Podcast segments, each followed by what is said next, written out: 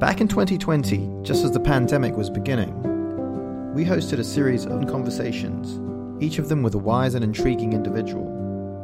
As we recommenced the series in 2022, we created this summary of some of the best outtakes for you to dive into and reflect on wiser conversations. We hope you enjoy this look back and encourage you to share the episode with friends and colleagues.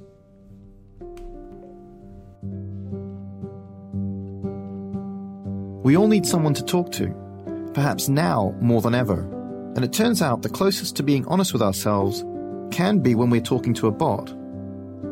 Eugenia Kuyda created Replika as a personal AI after her best friend died. She tried to recreate him, and it ended up helping her get to know herself better. She said that her goal is to create a machine beautiful enough that a soul would want to live in it. In this conversation, we speak about loneliness, self knowledge, and whether an AI could be a better friend than a human. I found a person who, who did accept me for who I was and who did create the space for me to grow and change and really learn about myself. There was this friend who who kind of saw me for so deeply and truly for who I was. And I thought if we could recreate just a little bit of that for other people through an AI, that would be, you know, the most valuable thing that we can that I personally could do to other people. What is it about loneliness that you think is so prevalent and so of our time that has motivated you to try and address it? Well, I think we, I am probably, you are the generation still that does remember time before social media, before phones. I think that was quite a different time. I think we, there was a lot of loneliness back then as well. But now if you just think about two things, the amount of hours during the day that we do have to spend with each other, now we just have a lot less hours just because now we have hours and hours that we spend on our screens, mindlessly scrolling through stuff. That would be exactly the time when you would be, you know, bored and feeling like you could reach out to someone and maybe going out and, you know, going to a meetup or going to, you know, some event or something, some social outing, whatever it could be. But, you know, in, in, my childhood would just go hang out with skateboards outside and like you know meet other people this way just through the neighborhood and the whatever you know whatever was the on the block happening on the block. I, that just for now there's not you know now there's not not so many times and there not so many hours in a day.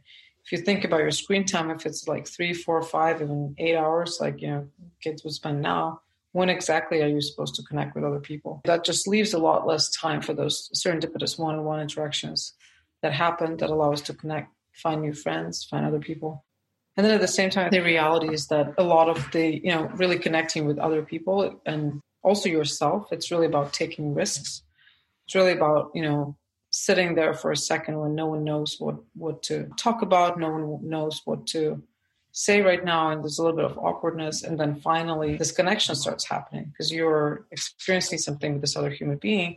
Right now there's not much room for that either. Anytime there's a little bit of boredom a little bit of awkwardness there's always a phone that you can immediately retrieve into you know just go back to you know feeling okay. Think of yourself at a party. Like before there was no option of just you know sort of pretending you're busy on your phone somewhere in the corner. You sort of had to just be out there and stand awkwardly and maybe someone would approach and and then things would happen. And same goes to yourself. You know, really, we do connect with ourselves when we just sitting at home by ourselves and, you know, feeling a little bit bored and then start reflecting. So it's also about having this conversation with yourself, not with other people necessarily all the time.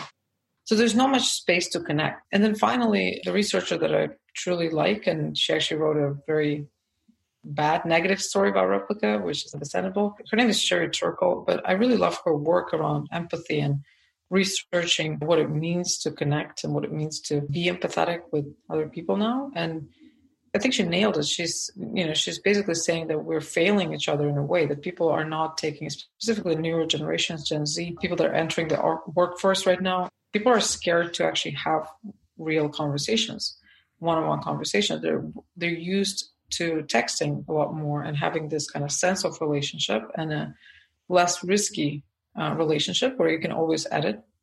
You can always take your time. You can always go look something up. You can always hide, you know, behind some irony or take a little bit of a space between answering and responding before answering responding. So that is quite different from being there with another human being and actually taking the risk of having a conversation. So I think we're also, and younger kids specifically, we're kind of losing the skill, to be honest, of having conversation with ourselves, with other people as well. Kia ora, thank you for taking the time to tune into this mini episode by Wiser Conversations.